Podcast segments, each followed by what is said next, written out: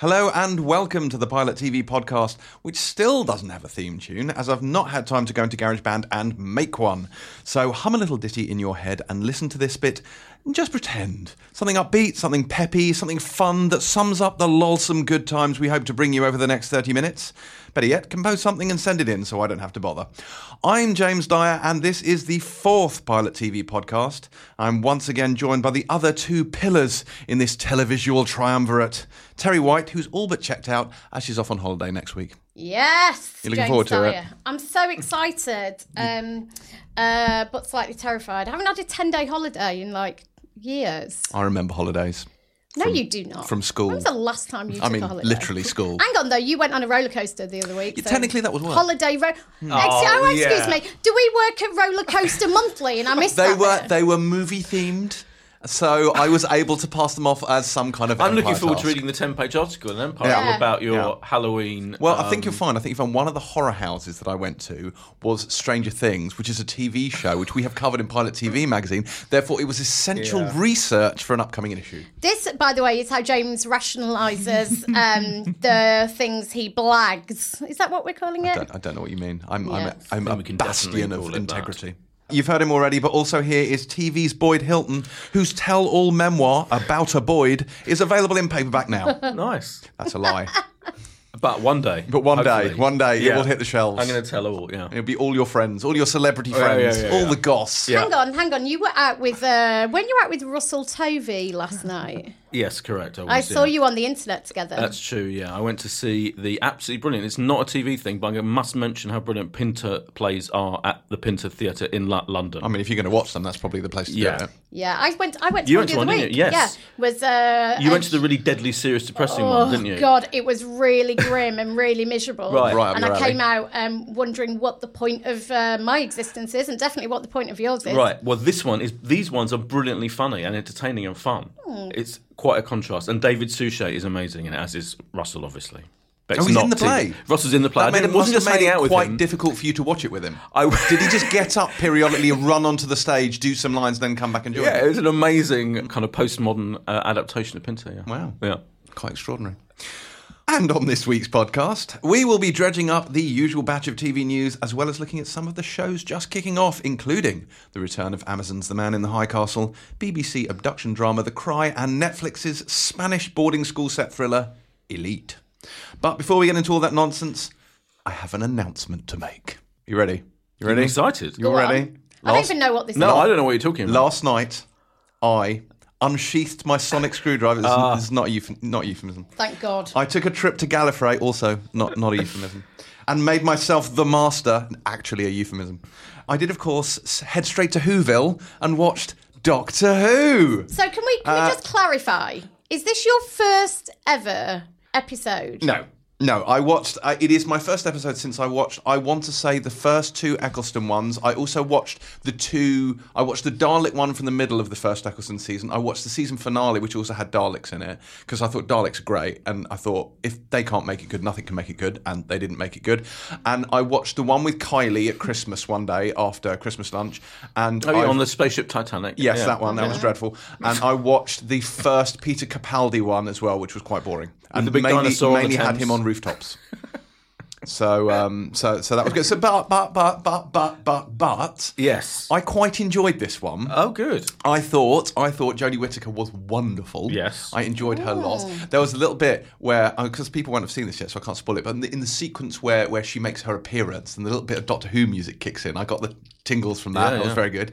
Um, and I really liked it. And actually, it's better than I had thought. However, I have clarified, I think, the reasons why I have issues with Doctor Who. And I think This is the main twofold. thing. It's all about you. It is. So as far as you know, what we, is. this is. By the way, listeners, what this is really is we are, by the way, reviewing Yes. the new series of Doctor Who, one of the biggest events of Yeah. the year in TV. Yeah. But you've made it all about you. Yes. We are reviewing Doctor Who through the filter of James Dyer. That's Yeah. how we're going to do this. Fine. So, so I think my main Doctor Who issues are, are twofold. One is that it has a red dwarfy vibe to the aesthetic. Like you look at the aliens in it, and it feels like if Lister and Rimmer walked into that scene, you wouldn't be surprised. So, just again, is that a production value or is it an aesthetics thing? I'm not sure, but there's a hint of that. That's one. And two, it's the tone. The tone of it doesn't sit quite right with me because it's not serious, serious, but it's not comedy. And I can't put it in a box and that upsets me. Like Oh, I can't okay. like I can't take it it's not like Star Trek where it's super po-faced serious like I'm totally in with this world. Yeah. But it's not like super silly like Red Dwarf. And it falls in the, as this sort of weird It's not a comedy. hinterland between Yeah. the two, but it's silly.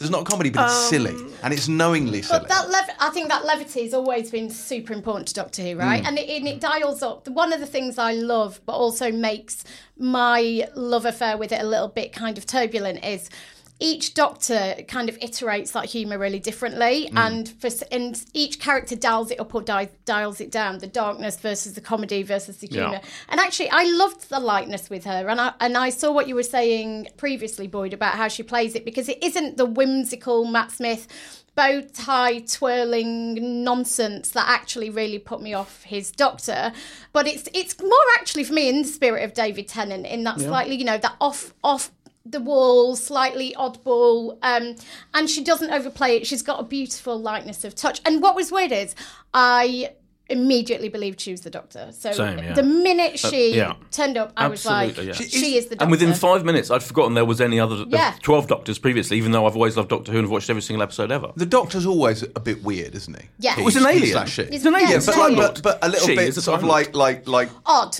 Kooky. Yeah. very peculiar because Yeah. I saw that and I thought she plays very odd. But my recollection of the Doctor is this is just what the Doctor's like.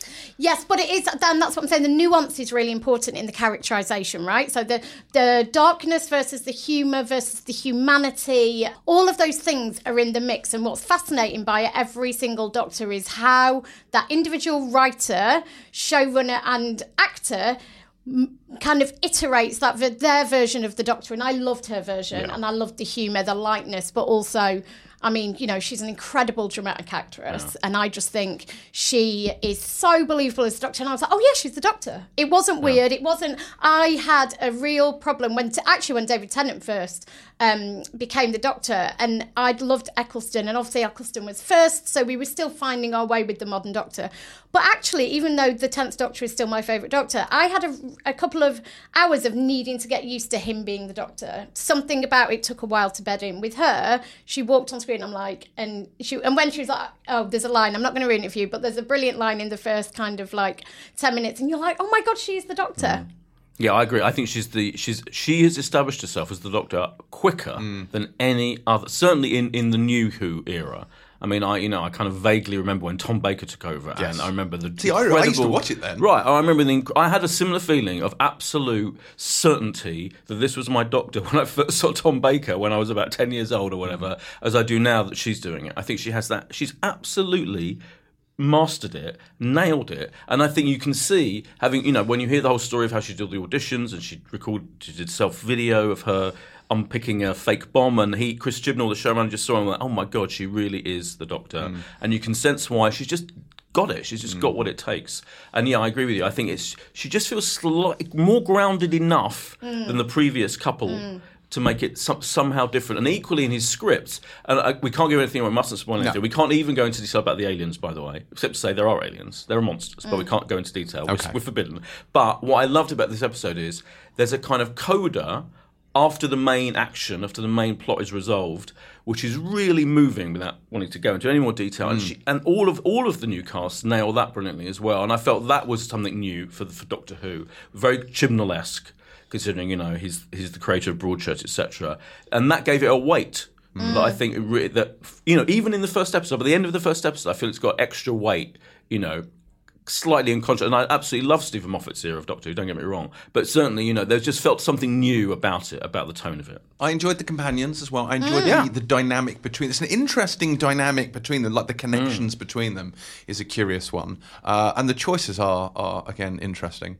Who, who's the one? Who's the one that you like the most? Remind me. It's what's his chops. The Bradley So, Walsh. Bradley Walsh. No, Yes. well, well, I like them all. I was most surprised by Bradley Walsh just because he is, you know, because people consider him to be an all-round entertainer who I hosts don't know the who Royal. he is. he I hosts- literally don't know who he is. He hosts light entertainment shows. Which on- explains why I don't know who right, he is. It's not in your world. I've never watched Right. one. So if you know, if you're watching ITV seven o'clock of an evening, you probably see Bradley yeah, Walsh. imagine you were a normal person Yeah. And you watched things like light entertainment when you were a child and didn't grow up in your weird hinterland. Uh, then you would have seen him on Yeah. the telly. He's Yeah. different from Louis Walsh. Oh, Abs- God. yeah, slightly, yeah. But I mean- I mean, even then, you know, imagine if they cast Louis Walsh, wouldn't have been that fur- more controversial. So everyone, put it this way: when it, was- when it was announced he was cast, everyone went a bit, oh, well, he's the guy who does live from the London Palladium on ITV, but he also happens to be a proper actor as well, and I thought he did really well. And I really love Tosin Cole, who's right at the beginning. This isn't a spoiler. The very first scene, pretty much, is him trying to ride a bike, Mm. and I totally identify that because I cannot ride a bike. That's you. That's you on a bike. I just thought that was a really sweet, kind of surprisingly moving little way into Mm. his character. And there are lots of little touches like that. It's quite. It's a. I thought it was a weird episode. I watched it again, and it's almost like modest the story, and yet at the same time. Kind of beautifully big in some ways, Yeah. in some subtle ways, and I really like that. This was a question I had. Like, to me, the actual plotting, like the story, was quite slight. Yeah, and I it's It's wasn't an sure. establishing It's an episode. But is that- establishing I That's mean- what yeah. Doctor Who does. Yeah. But this was my question: one. is is that Doctor Who as a whole, or is that this? It is a bit. It, well, I think a lot of the introductory episodes. In mm. fact, going back to Rose, Russell T Yeah. Davies, that's bit, is a Yes, bit reminiscent I of remember the mannequins. Yeah, the mannequins. You know, Yeah. it's like we don't really care about that. What we care about is Rose and the Doctor and their mm. relationship. Yeah. and how it's Well, really- what they're doing is they. I love the fact that they don't kind of think. Every episode, they're, they're interested in the larger story. So they see it as a season and they're going to stitch together beautifully a story over these episodes rather than feeling, you know, which is a lack of confidence sometimes, is every episode has to stand alone and be so, um, have so much depth and hit all the notes because we don't trust that people are going to be there for the whole thing. I think Doctor Who, you are invested for the whole series and they are planting seeds and they're sowing things into the fabric of the new series, which are then going to bloom. Oh, well, this is quite. Yeah, what's this is going with great. me this I love your multiple metaphors. We are rich with metaphors. metaphor, yes. Um, but and actually, I have to say, on the companions, we talked about this before, but I was really not into this multiple companions thing Mm. because. Probably because of my love for the Tenth Doctor and the relationship with Rose could only exist in the privacy and the intimacy of those two people. If there were, I know obviously you had Mickey, you had a mum, and and but that that partnership was so central and the intimacy, the things that they said to each other and experienced that you only get in that kind of insane bond between two people. And I was dead worried that actually diluting it down into this motley crew, this gang, but actually I really, I've really believed the dynamic between them. I really mm. felt that kind of. I, I just thought they worked really well together. And actually, something about it worked with her. Yeah. Um, and I was really kind of reassured. And even Bradley Walsh, who, when that happened, I was like, for the love of God, what are they thinking? But I thought all of them were, were really interesting and got me really excited for what we're going to see. Yeah, I can't wait to see more of them. That's the Yeah. thing. I Does this absolutely cannot wait to see. changed the dynamic fundamentally because this becomes more of a kind of an ensemble adventure, Yeah. doesn't it? Yeah. And that's Yeah, but I also almost think it gives her more weight because it's always been the doctor, like the 10th doctor without Rose. When Rose left, I feel like that left a real gap in um, the kind of my investment actually in the doctor and actually in a lot of the storytelling. You, you realise how integral Rose became. Actually, for me, this puts more focus on the doctor because you do have these three companions, but she is the central thing really holding this entire thing. And actually i think it, it pivots her into being much more of a um, a central figure. And i know that sounds stupid in doctor who because she's the doctor but i think it actually puts more weight on her as, as kind of carrying the show in some respects when it sounds the, the opposite Well, it showed her leadership qualities Yes. very quickly, My- very cleverly, really. my recollection of companions from you know the Sylvester McCoy years was that they existed mainly so the Doctor could kind of time lord explain what the hell was going on to someone who didn't know. But presumably they've evolved into something more than that. Yeah, but point. also there's always been storytelling points. So Rose was there, and actually Don, Dr. Donna was there to um, remind him of his humanity. So you know, there's a whole thing where if um, Donna hadn't been around, actually the the the tenth Doctor would have done some some things that he would never have recovered from some acts of actually evil and she grounded him and she pulled him back to his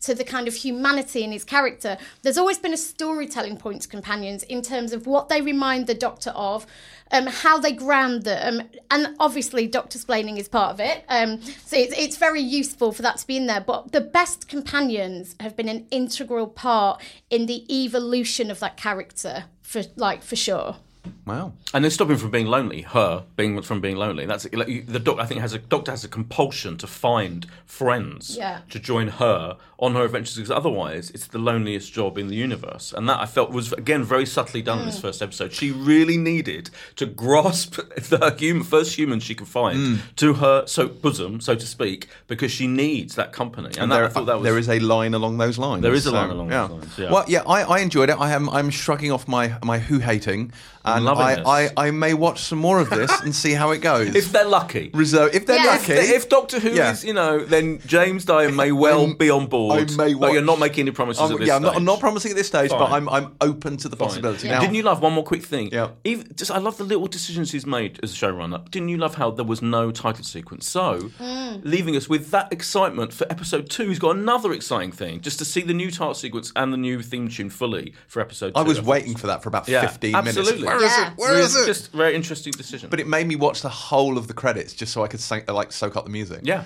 and So- that mu- that music that re, that new version of the theme tune is fantastic. Mm. What I like I say, the, the, the sort of the foreshadowy bit of music that appears during the show, Yes. that really, Yeah, I it's really great. loved that. Yeah, that's hairs on the back of your neck. That mm. was. And what what would we give this from a star rating point of view as Whovians in the grand pantheon of of Who-ness? If we had to nail this with a with a with an out of Um, five, I'd give it four and a half. we can't There's do no half stars, no pre, none, Oh, none of that This edging. is his heat background Honestly. coming in. This is like Yeah, I make no Boyd- Pilot, we don't Boyd- we don't do All right. things. No half Four. measures. I'll give it a very solid four. it is a four. I think it's it's and it's it's a foundation episode. I think so. I think it's unfair to kind of judge it just on episode one, but I think Okay. Yeah. um, four stars. Four stars for Doctor Who. Exciting. There you go. That's a that's a, a preview of our reviews, which We are should actually say coming later. is on in case you hadn't Oh, yes. heard on BBC One from Sunday at six forty-five p.m. Yes, yes, yes, it is. So you have almost a week. Yeah, Uh, should we kick off with some news? Yeah. You want some news? Here's the thing, which is, is big news for presumably other people. Uh, this year's big CW superhero crossover is called Elseworlds. wow. Called what? Elseworlds, which is grammatically upsetting, but uh, and it has an exclamation mark, I think, or maybe I just put that in. It's hard to say. Now these these are the CWDC shows, and they do hmm. crossover events. It seems every year, and they're very very big, and people talk about them a lot. And it's like like like Special Flyy Girl meets up with Fireman mm-hmm. and and Time Boy, and they instead of having their separate adventures, they all get together. And there was a gorilla that tried to kill President Obama, I believe, in one of these shows. I, Wow. It, it may become obvious to you. I don't watch them. I don't watch Arrow. I don't watch Supergirl. I don't watch any of them because there are too many of them. and Life's too short. But apparently they're very good, and this is exciting. So if you are one of those people who loves a bit of DCCW, uh, you know this is this is good. I'm so unco- unconvinced by all of those things, all of that CW stuff. Yeah. I find the production values so lacking in the main. See, in the past I'd have said, and yet you watch Doctor Who, but now I'm not going to say that See? because See? I'm a changed man. See?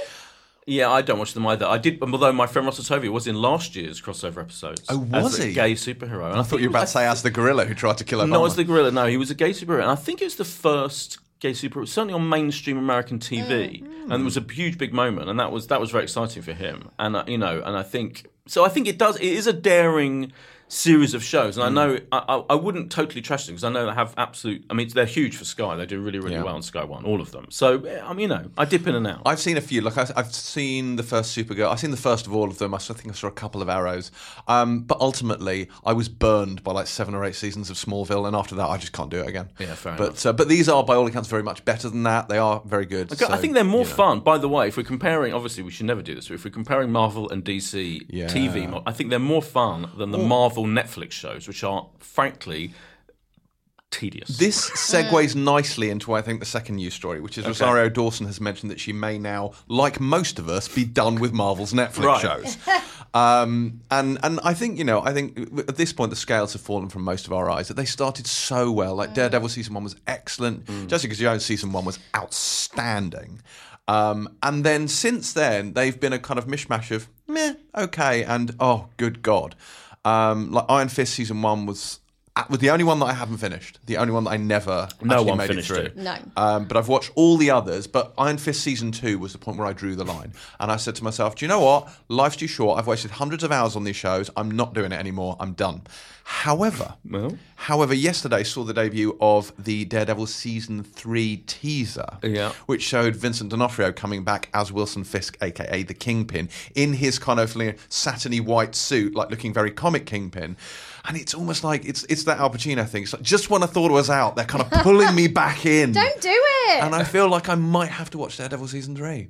I mean, you know, I've we've talked about Luke Cage previously in the Empire Office Mm-hmm. because I really don't like that show, and I probably shouldn't say that as the person who put it on the cover of the pilot issue of Pilot TV magazine.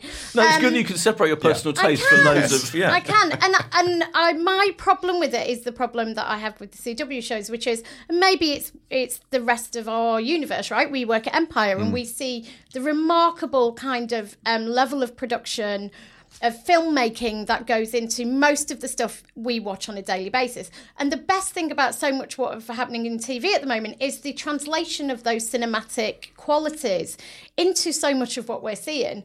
Luke Cage, I watched three episodes of, and I was like, his his whole thing seems to be he's dead strong, so he puts his arm out and somebody runs into it and his head falls off. There's like walls that look like they're made out of papier mache. The whole thing is so ridiculous, Yeah. and I'm so angry about the lack of production values. And I genuinely think it must be a stylistic choice because there is so so much great stuff happening in that world and these aren't people who who cannot do that do you know what i mean? This is not a capability issue. And i get that there's kind of a stylistic almost pulpy element to, the, to it when you do that approach but i find it really unforgivable when you can kind of hear the wall creaking and rustling and you know he's basically puts an arm out and manages to take out six men who are running at him in a cartoon fashion. I find that the lack of of credibility um, and and weight with which these things are considered really irritating. Also, he's basically indestructible, super strong and bulletproof, and yet these absolute screaming bellends. I mean, I know they're criminals; they're probably not that bright. They just run at him again Yeah. and again, and empty mag. It's like he's bulletproof. How many times do you have to find this out? It's yeah, it's No. it's, it's and watching him sort of slap people and push them over has limited appeal. That that Luke Cage season two really just nearly finished me. I was so bored by the end of it. Yes. it was excruciating. Um, and again, I think I think a lot of it is length. We talked about this before. If it was six episodes, I mean that's still six hours of Well, boring yeah. shit. But six hours of boring shit is significantly better than thirteen hours of it. Well, yeah, so- but that's like saying two fistfuls of of feces is better than four fistfuls of feces, and it, it definitely is. But you've still got a handful of shit. I know you know that is the next Marvel Marvel Netflix season. It's just for A the fistful of feces. feces. Yeah, yeah. I'm looking forward to that one. It will be 13 episodes. Definitely, it definitely mean- be too long. I think they desperately need a course correction for that. Oh, completely. Yes. Desperately. By the way, um, is, there's a thing to be written by someone who has the time about how I think the American model of drama over 10, 13, for the big mainstream network shows, 22, 23 mm. shows versus the British mm. one of six or eight maximum. I think it's really, I think it's totally swung the way of the British version mm. because we get so many more. Like you know, how many brilliant BBC dramas have there been? And they're all six, eight max. And I think it's working better than those long, Yeah. tedious, drawn out American ones at the moment. Anyway. Yeah, they do. They leave you wanting more, and I Yeah. think, and a lot of the the longer ones do outstay their welcome. welcome. And it's like they're great shows, but like even like you look at Westworld. Westworld, great. Did it need to be that long? No, it didn't. No, I agree. Yeah. Could have been more condensed. The only thing I want more of is Game of Thrones, which really could be hundred episodes a season, and I'd watch it. uh, but other than Yeah. that, what else is happening in the world of television? Can I talk about Charmed finally getting a UK broadcaster? This is the Charmed reboot. Yes. Um, so James Dyer is very aware of my slight obsession with um, Charmed. It's kind of lives in the Buffyverse for me in terms of. Um, uh, Three Sisters, Witchcraft, we all know the original series, right? Shannen Doherty until Yeah, they killed her off, course. Alyssa Milano, Rose McGowan. And I I'm obsessed with, with Charmed. I actually watched kind of uh, seven episodes of the original series uh, last weekend just for Wow. lols instead Wow. of watching new telly, which is probably something I shouldn't admit. But when the reboot was announced, I was kind of quite excited actually because it is something that you could imagine is ripe for reboot. Witchcraft it just seems to be a thing that constantly is is having a rebirth. There's a real thing obviously about female empowerment that has changed probably arguably in the last 15 to 20 years. Women kind of being strong and saving the world it is a story that never gets old. And it was rebooted. And when the trailer dropped i was like i'm dead dead dead excited. The trailer didn't give me the most amount of hope because there, were- there were bits of it that were quite clumsy and it seemed to, to, to track a little bit young, but I am still willing to give Charmed reboot a chance. And E4 have picked it up and it will be here, they're saying, sometime in the autumn. It's going to premiere quite soon in the US. And this basically, it's either going to go horrifically wrong and last like three episodes, or this could be the next wave of Charmed. Charmed always felt to me like shit Buffy. It's, but it, God. Sorry, I'm just like choked on my own breath. Right? Imagine the re- you know the relationship between Willow and Buffy, right? Sisterhood. That's that real bond of sisterhood and how it gets um, uh, stretched and moments of betrayal and mo- the emotion and the the kind of things that can be explored via the concept of sisterhood are really good. And and Charmed, obviously, they were three sisters. Yeah. Um, one of them turned out to be a half sister when the other one died, etc., etc. So it actually having three women. If you think about Charmed at the time, having three women who held a, a TV show by themselves. The m- male characters came in and went. Julian McMahon um, was in it for a while, but it was really about these three women, their lives, juggling kind of their um, commitment to saving the world, not in a dissimilar way to Buffy, with their lives as women and sisters, people who wanted um, had personal ambitions around career and wanted babies and wanted a life apart from saving the world, which you may have recognised that that motto. So I had so much time for Charmed, and I'm hoping this brings Charmed to a new generation. But if it's rubbish, fire and brimstone are going to come out of my eyes. Wow. Okay. You will. You're not- never going to watch this, are you? I mean, I'm really not, but I am going to watch the Sabrina thing. So you know, I said I'm halfway there. The Yes. Sabrina thing. The thing. Sabrina, Sabrina thing. thing. The Yes. Sabrina thing. I will watch. yes, that's good of Um, you. right, we've, we've kind of touched on this already. In fact, you've almost kicked off what I was going to say Oh. next, which is before we jump into reviews, let's do what we tried to do last week bas- by sort of giving people more of an insight into what it is we're actually watching at the moment. So, ongoing stuff, just stuff, you know, what are you doing in your free time on a television basis? And Boyd, in your case, what famous person are you watching it with? Well, I did. I am biased because I did host the screening and Q and A uh, for this show last week at BAFTA, but it's now started on Sky One, and I know you two have no interest in it whatsoever. So I thought I'd mention, it, which is sick of it, the Carl Pilkington comedy drama that is running on Sky One in double bills Thursday nights ten o'clock. It is not what you think it is. So this guy who was Is it? It Can he on. act? Can he act? Yes. That's my that's my Absolutely fundamental can act. question. That is the extraordinary thing. He's totally untrained, never not an actor. You know, didn't go to RADA. But there's something wonderful about this normal working class guy.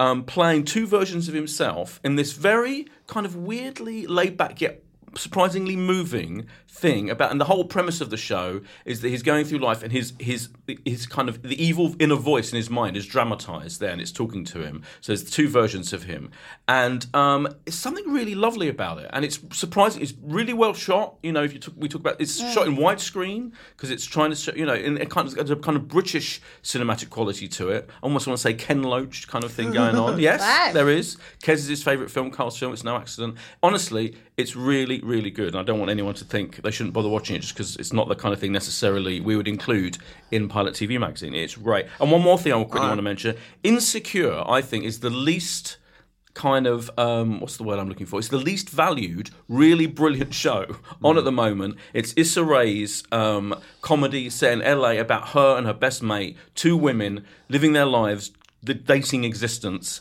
and the kind of trying to maintain um, their professional personal relationships it's brilliantly done she's fantastic and yet it doesn't get anywhere near the attention say girls got mm. and it's definitely like got a similar vibe to it but i feel it's slightly less I mean, I loved girls, but it's slightly less self-consciously smug. I'm going to use that mm. word. That occasionally girls was. It's really wonderfully refreshing, brilliant show. It's on Sky Atlantic on Thursdays. Wow. Um, so I watched the final episode of, of the program I was talking about last week, which is Reported Missing. Four part BBC, different kind of missing case every week. The last one was a real killer. Actually, all, all four of them have been a real kind of emotional batterers in completely different ways. I think the whole thing is now on on iPlayer. Um, definitely worth a watch. And then when I was on iPlayer actually watching one of those, I saw that they've collected all of the documentaries, Louis Theroux's favourite documentaries that kind of inspired him to make documentaries. And they're brilliant documentaries from over the years, over the last kind of 30 years. There was the, what was the name of the one boy, the really famous one about the alcoholic?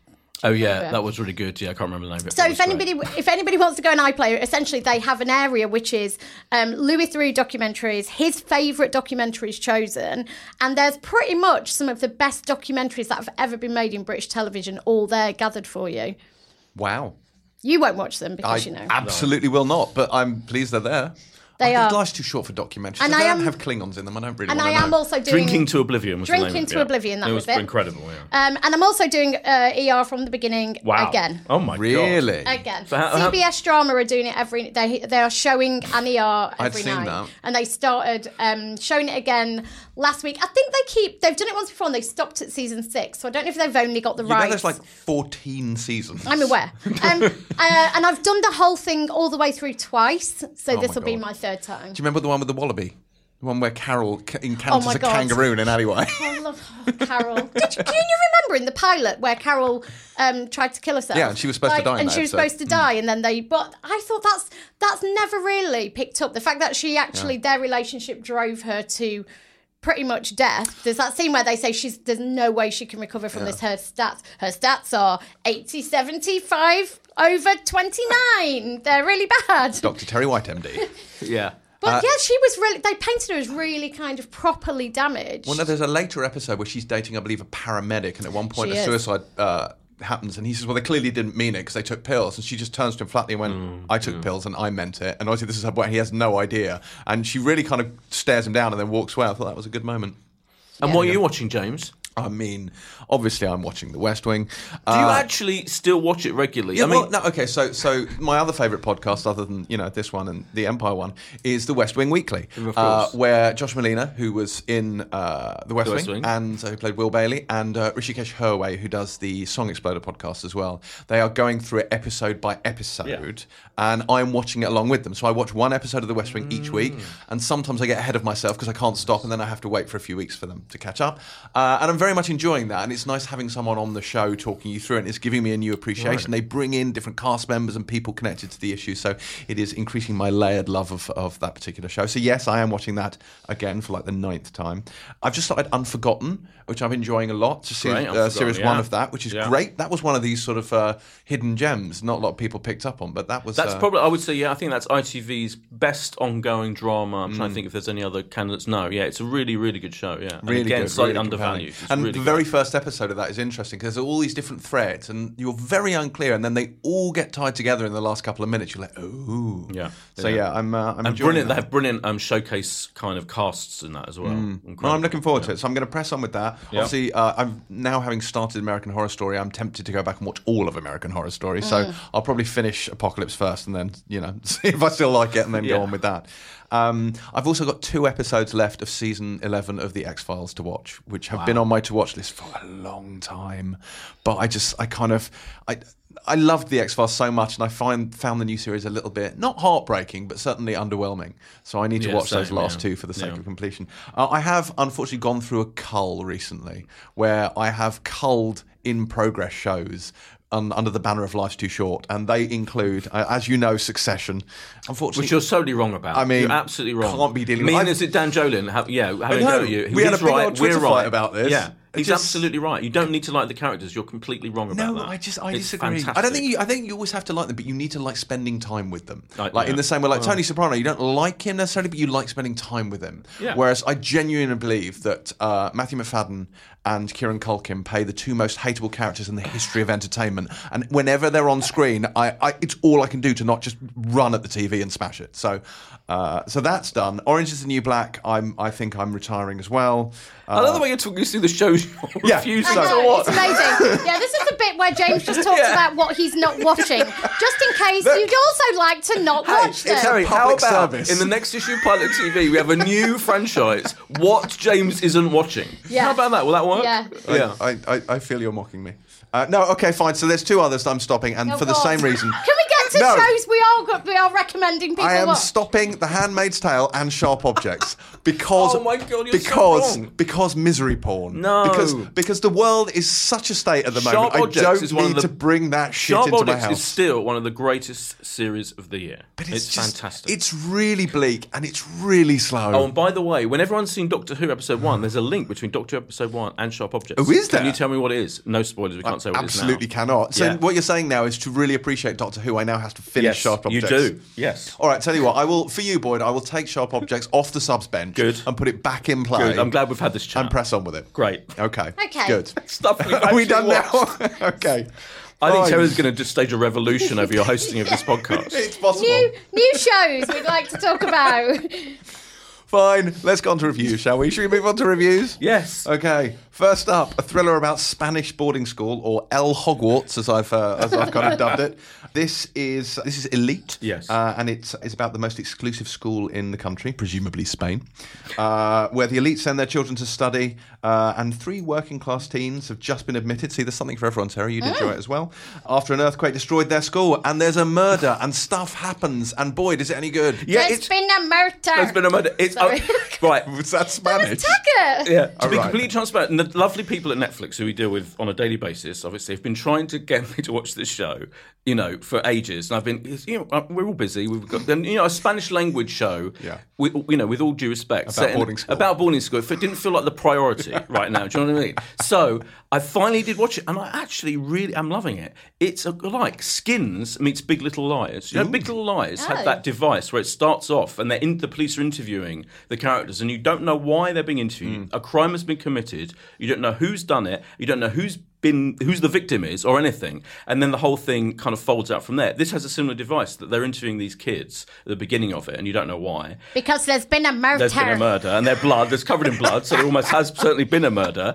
Then we then we follow them as they join this boarding school, and it's really it's kind of funny because there's a whole idea that the working class kids' school has been destroyed, the roof fell in because it wasn't built properly, and they're going to this la- the most lavish school you've ever seen. This private, it's like kind of like all, it's like a kind of iPod design by the guy who runs Apple, you know, Jony Ive. He's Yeah. designed this spectacular all white beautiful place where these posh kids all study. So there's a whole class conflict thing going on. It's rude, it's cheeky, it deals with racism, sexism, homophobia, all of the things that have to be dealt with in this day and age really well. I really enjoyed it. It's and it's kind of it's got that thing Netflix the one thing Netflix is doing quite cleverly at the moment is they're doing a lot of young adult stuff that is actually really adult, mm. if you see what I mean. So whereas Skins couldn't go as far as it, you know, because they're they're you know, Channel 4 wouldn't let them do certain things, this goes that far. Yeah. It's good. It's really good. And it's on Friday. It all drops on Friday, October 5th on Netflix. That's Elite on Netflix. Exciting.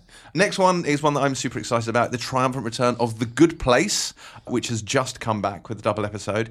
And this picks up where season two, obviously, left off, uh, where they're all, you know, resurrected. They're back to life. They're back on Earth uh, as part of a kind of a big heavenly or demonically experiment to find out if they can actually be good people. And I've, got, I've missed this show so much. I have so missed this show because I think we can all agree we currently live in the bad place. So I think you know having this in our lives is something everyone should have. Are you are you fans? Are you are you I forking fans of this? Do you know what? I've had it on my watch list for the longest time, and I haven't yet seen it.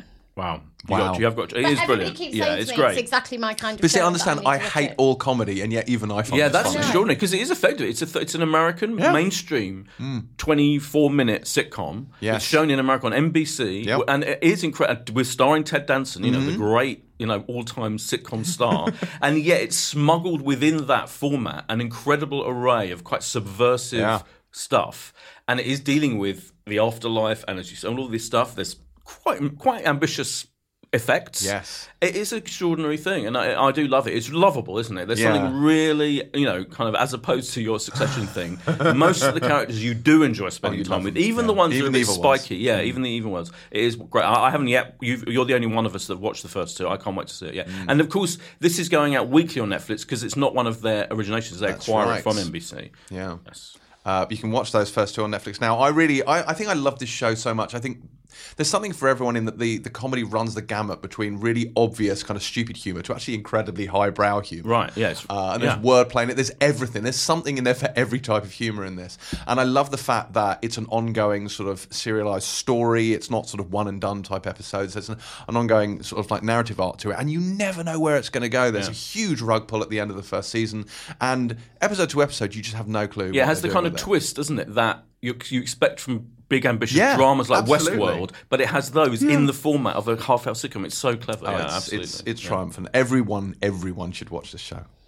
Um, Next up is uh, the triumphant return of another show. So Amazon's The Man in the High Castle was pretty much their first original series, wasn't it? Certainly the one that put them on the map for original shows. First big one, Yeah. I would say. Yeah. With a huge filmmaker. Yeah, Ridley. and it's been away for a while. December Yeah. 2016 was, I Wow. think, when season Yeah. two finished. It's been two years, and they've finally come back with this. Uh, I've seen the first episode of this, and I I have missed it a lot. It's just, it's just so beautifully done. I mean. Obviously, hellishly so. Imagining America under the auspices of a, a Nazi administration. I mean, that's science fiction. We couldn't possibly wrap our heads around that being reality. So, uh, but it's it, it's great, and Rufus Sewell is fantastic as uh, now Obst Gruppenführer Smith. A lot's happened since last time. People will have forgotten. There's a long catch up at the beginning, thankfully. For There is a know five-minute happened. catch-up. Yeah, because you're Yeah. just like, I don't remember anything. Yeah. and it's nice to see where they are. Like uh, you've got the two worlds colliding uh, with different realities now blended into a single one. I think it's getting really interesting. It's it's long since I think expanded beyond the boundaries of Philip K. Dick's book, but um, yeah, it's gone all multiverse. It's gone yeah, really sci-fi. It's gone proper series. multiverse, Yeah. but it's fascinating. It is intriguing. I'm I'm slightly less fully enthusiastic than you. I kind of really liked. I liked it before it even got into the mu- Mm. the multiverse thing. So the Philip K. K. Dick book is just speculative fiction, saying what would have happened if the Allies, the Western Allies, hadn't won World War II, and America's divided up into Nazis and the Japanese, and Mm. that was a, a, an incredibly fascinating pro- prospect. And also, it was so lavishly done; it really felt you really believed in that world that it established. Whereas now, I think it's going down there. There's some kind of portal between thing that someone can go in to go to the other place where we did win the war. Yeah. I'm, I felt I'm not quite going with it as much. I mean, I will carry on watching it. And Stephen Root is brilliant as the titular. I know you love that word, man in the high castle. he is. but Very good. I'm slightly. I've got a slight Westworld feeling about it. Is what I'd say. Well, so I loved season one, um, and I really struggled with season two and gave up like after Really? three episodes. Um, and the fact that I keep reading that this is much more sci-fi Mm. um, makes me uh, really pleased that I gave up after three See, episodes. this is season two. absolutely my jam. So I know uh, it is. Yeah. Yeah. The more you talk about it, the more I think, Christ, I really mustn't watch that. Yeah. But I mean, you have the production values are incredible. Yes, it's like are. it is how, how the amount of money they must be spending. It looks even more spectacular than Westworld. I think. Mm. Oh, it looks great. of, It's know, it's really the- great. I, I I love the the sort of the livery they put together. Just seeing all sort of the the Nazi America is. They've uh, really gone full on into that Nazi imagery. Yeah, I mean, yeah, give- it's give almost give like there's some subtext here, but yeah, uh, and there's a very good Leni Riefenstahl thing that happens Yes, in there episode is. one. They bring in a, a Leni Riefenstahl character, which is that that that one, that was the bit that one really won me over. I thought, oh, that's clever. That's really clever. yeah. So uh, uh, yes, definitely watch this Man in the High Castle on Amazon. Uh, do we know what day it drops? Um, it drops, I believe, on Friday on, the Amazon. Yes, On Friday the the fifth of October. Watch it on the Amazon. I'm going to double check because now I've said that I haven't double Okay. checked. Finally, before we sign off, there's another hard-hitting drama from the BBC which stars Jenna Coleman, who, who we uh, we we long-standing uh, Whovians will know uh, better as the Doctor's assistant. Uh, Clara, I think you'll find, Christ. which is something that I in no way looked up. um, no, And you refuse to watch this show because Yes. it's too it's too tough. yeah, I, yeah, I can't be dealing with more misery in my life. So no, this has no time traveling lols in it, and it's about child abduction. And I was like, nope, not for me. Okay, so should we talk about what this is instead Yeah. of just racing through bits of the plot Yeah. and whether James will watch it? Um, Absolutely. so this is your your blatant attempt to instill some discipline, discipline into this podcast. this podcast. So this is the uh, BBC drama, as you say, it's called The Cry. It is about a child abduction that takes place in Australia. Jenna Coleman is the mother. Um, the father is played by top of the lake Ewen Leslie, who is actually fantastic. Um, uh, really has a really interesting character in this. He's you're not sure if he's fully a bad guy, if he's um, the proper devoted husband and father he probably thinks he is. There's real edges to his character. What's interesting, and Boyd wrote about this in the new issue of Pilot TV magazine, is that um, it works on multiple timelines. So there's kind of three, is there? So there's At one, least. yeah, there's one before they kind of when they met this couple. Um, there's one while she's pregnant. There's one while she's had the baby, and then there's clearly what is meant to be current time, and they're telling the the story of this abduction, their relationship, her getting pregnant, and this abduction. And also a battle for child custody he's having with his previous wife um, over his 14 year old daughter all kind of happening at the same time. And it's actually only and we've only watched the first episode it's actually only at the end of the first episode that you're sure that the baby has been abducted. So it opens with um, kind of her facing the press. You kind of tell from the way it's it's laid out that there's something you know you know that kind of typical arrangement when there's a missing child happening and people go out and face the press and and there's there's something in the way that story was told without much um, dialogue actually where you kind of knew something awful had happened but it stitches together this story which is actually full of kind of dread and you know it's going somewhere quite dark but it doesn't tell it in a narratively conventional way at all. So you start to piece it together and you piece bits of her character, the difference between the woman she is now, the woman she was then. She says she has some amazing dialogue, which is snap, uh, snapshots of it as she's speaking to a court appointed psychologist which is some really dark stuff, but without context, you're scratching your head going, What is she talking about? Is this about her? Is this what happened to the baby? And it's only actually, um, and I don't want to spoil it, but it, it unfolds and it is apparent that the baby is missing. Um, and I have no idea what's going to happen next. It's kind of amazing. A, a show hasn't kept me hooked in that exact way for a long time in that you kind of a lot of the time are just trying to piece together the puzzle yourself and you're not quite sure how you're meant to interpret the information you're given. She plays a vastly different version of this woman in these multiple timelines. He's kind of this ominous her husband is this um, partner is this ominous presence and it's a really kind of fascinating way to structure it. What could have been, you know, a kind of abducted baby story is quite a conventional, in many respects, British mm. drama kind of territory. Really, really fascinating. And I can't wait for the next episode to see actually Yeah. what the hell is going on. Would be really handy. I agree. It's it's another kind of surprisingly great and bold BBC One. It's, this is the new drama taking over bo- the Bodyguard slot on Sunday nights of BBC mm. One nine o'clock. And yeah, you're right. It's so ambitiously structured. Yeah.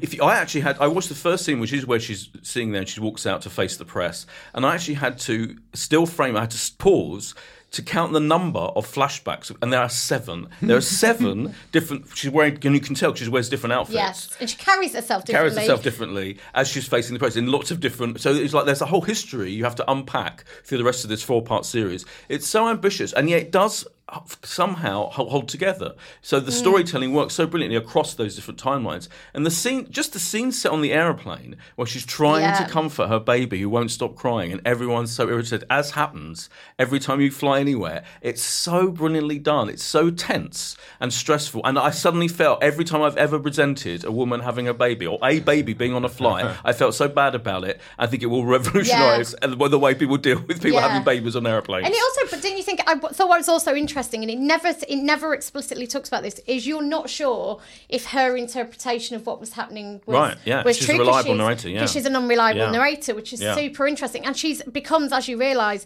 an unreliable narrator in lots of senses. Yeah. And the way I think Jenna Coleman is, I mean, I think she's an amazing actor anyway, but but Christ, in this, she the her physicality changes between timelines. So the way, and it's the small things done in hair and makeup as well, which I think is great. She physically looks like a different person in each of these timelines, and she carries those timeline shifts kind of single-handedly. Yeah, she and she is remarkable. The difference in the way she speaks in the way she holds herself between when the baby goes missing to when she's kind of in modern day clearly in some kind of predicament trying to Yeah. defend herself. Um yeah it really it really surprised me. It's not what you expect it to be and as boyd said it could have been confusing right? It's quite high concept really for a bbc kind of when is it Sunday night? It's. Sunday night, Sunday nine night o'clock. Yeah, drama. You know, night, you you you've just got out the bath, you've got wet hair, you're sitting in front of the gas fire. I mean, obviously it's 1978. I was about to say, um, where are we? So I, I, I think hats off to them, and I think Yeah. if I think if people kind of can stick with the initial, because it is quite disconcerting initially, it's quite disorientating. You're not really sure what's going on. Mm. If you give it a good 20 minutes, you'll be hooked. Yeah. Hard act to follow going into the bodyguard slot, but Yeah, we're saying absolutely. But you know, kudos to them because it's you know it's it's very different, and it, you know because the bodyguard actually was quite you know chronological, straightforward. The storytelling, unbelievably. This is completely different, and I think it's really good. Yeah. Okay.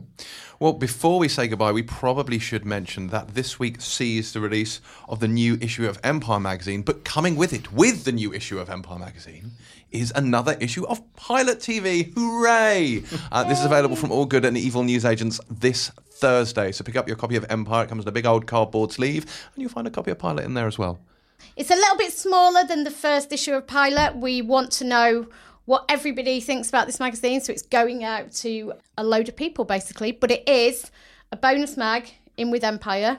Enjoy it. Let us know what you think. And we do cover every important show com- uh, coming up. Oh, there's loads of good stuff in, the there. world. Loads of good stuff in there. We've got a big retrospective feature on The Shield. We've got a big feature on uh, House of Cards. We talked to Bill Pullman for The Sinner. We've got a big preview on everything that's coming up next year. I mean, Buffy. there's a whole thing on Buffy. A whole thing on Buffy. There's and there's even a list of the best Star Trek: The Next Generation episodes. And who wouldn't buy it just for that? and whose idea was that? How did you sneak that? I mean, almost certainly. Who Boyd's. allowed that? I don't. It's nothing do Classic with. Boyd, right? It's nothing to do with me. And I, that I can, I may, may have, have snuck some Klingon into the contents page, but I mean, you, you know, I can't can neither confirm nor nor deny that fact. Thankfully, there's Jodie Whittaker as well. Indeed. So Thursday, new issue of Empire, new issue of Pilot. By now, well then. Uh, and that's it for another Pilot TV podcast. Join us next week for more small small screen shenanigans. Uh, and in the meantime, get these to the forking good place. You will not regret it. Goodbye.